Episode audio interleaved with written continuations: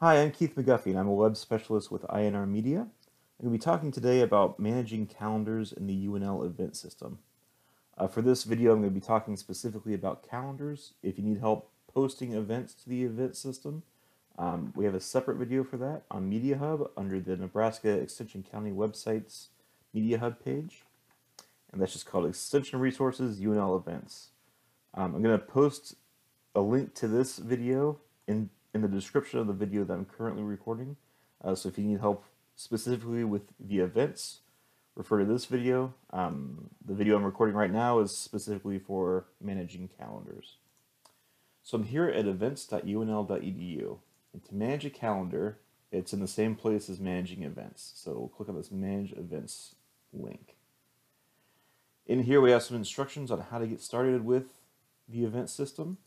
Um, off in the side toolbar, we can see some tools that include adding a new calendar, and below that we can see the calendars that you're already subscribed to. So I'm going to go ahead and say new calendar to create a new calendar.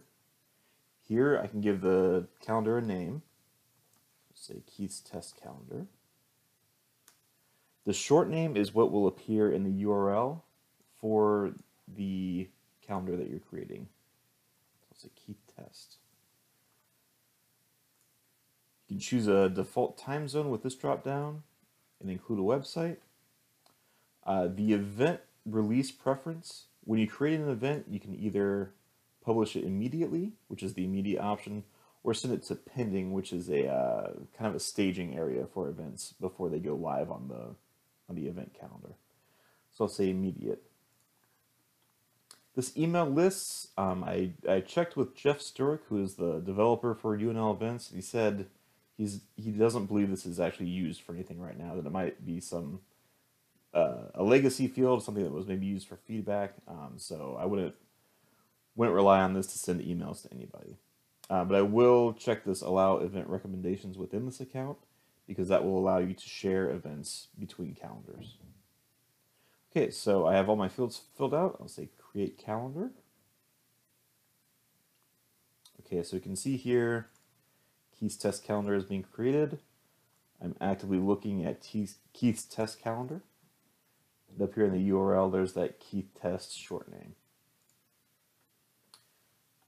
Okay, I'm going to go ahead and just create a event real quick. And again, uh, if you need help posting events, uh, refer to that other video. Let's see.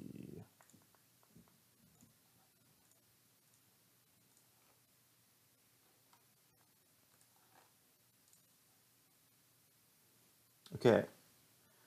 So remember, I, I set my calendar to automatically put events in the upcoming tab, and that means it's on the live calendar. And on the on the sidebar here, on our Keith's test calendar, I can see the live calendar, and see that on September 19th, there's that test event I created.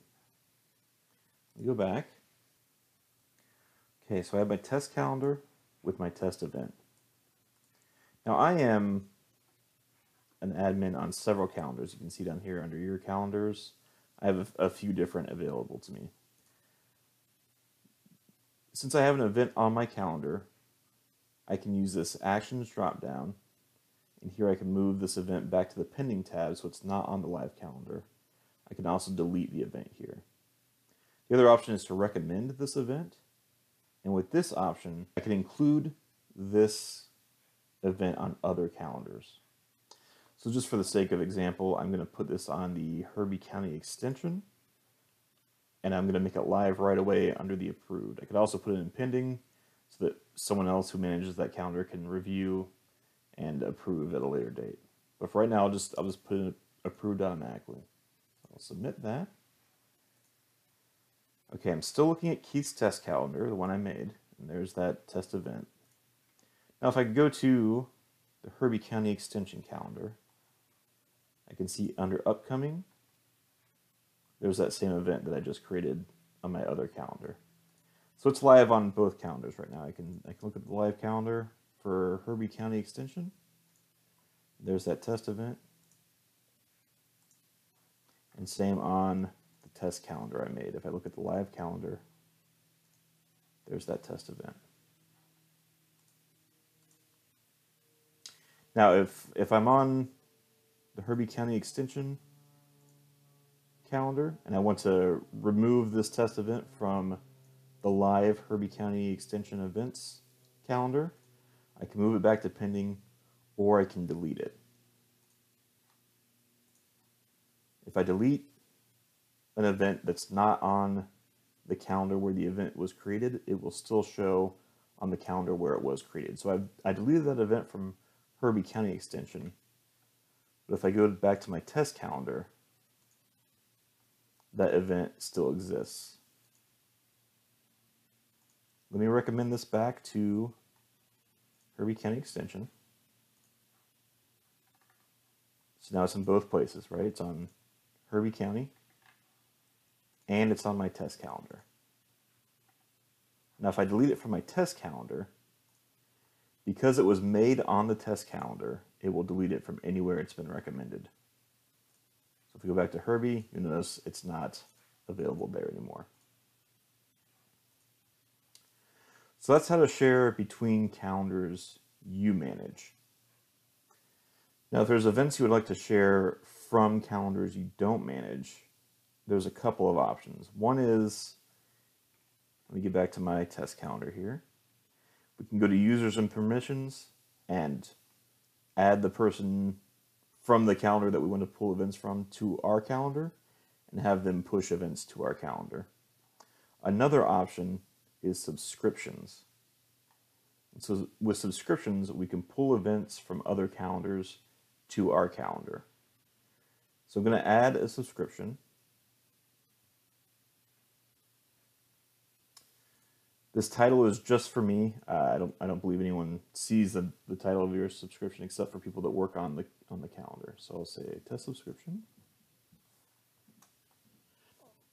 And I can choose from all the calendars within the event system which one I want to pull from. So I'm going to pull from, let's go to student affairs.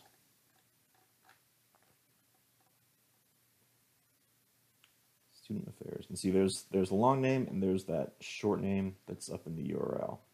So if there's two that have similar names, look for that short URL, short name URL. Okay, this will pull any upcoming events from the student affairs calendar. And I can say either pull those events into my pending area or make them live right away without, without me needing to review. For this, I'm going to just say put them in the pending area. And I'll say add subscription. Okay. Let's go back now to manage calendar. We can see we have a pending event, it's family weekend.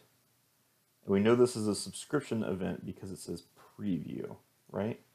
If I try to edit this, I don't actually have any ability to edit any of the content because this is not my event.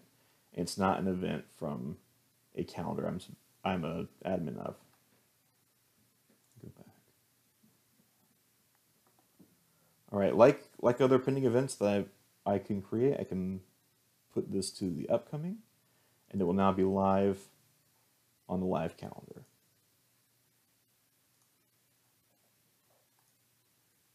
There we go.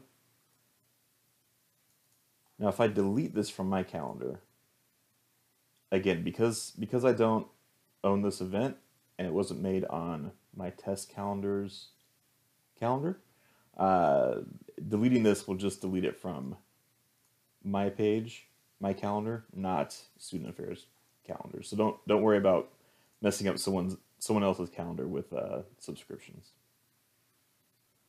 Okay, let me go to a calendar with some previous events. Okay, so I'm looking at UAD's calendar now. I can see we have a few upcoming events here. And again, I can recommend these to other calendars that I'm a, a an admin of. I can delete them individually or move them to pending. I can also, if I want to take every event here and move them to pending, I can do it all in one bulk action or delete them all in the same manner. Now the past tab shows events that have happened already. And if you can see I, I have 33, you might have well over that. And if you want to clean those up, get rid of those, you can use this clean up old events option. And this will permanent delete, permanently delete any past events from your calendar. You can set that by year too, if you only want to go back one year or all the way to 10 years. And finally, let me go back to my test calendar. If, if I wanted to change the name of my calendar or the, the URL associated with it, all of that is under the edit calendar info option. So here, this, this looks similar to the, the setup for the calendar that we did earlier. And on this as well, you can also clear up your calendar events. Manage calendar then brings you to where you can create new events. Live calendar shows you what a user will see of your calendar. Users and permissions allows you to add users. And to do this, you just look up their username in this dropdown and then give them the permissions you would like them to have if they can edit the entire calendar or just events individually. And like this says, uh, the person needs to have already logged into the events manager prior to them showing up in this drop-down menu. Okay, so I've made a test calendar and run some tests. Now I want to get rid of it. I'm going to go to Edit Calendar Info. I'll just delete this calendar. There we go. We can see I'm back to my individual event publisher. All right, if you have any questions, comments, concerns, uh, drop me a line. Keith McGuffey. My email is kmcguffey2 at unl.edu. Thank you.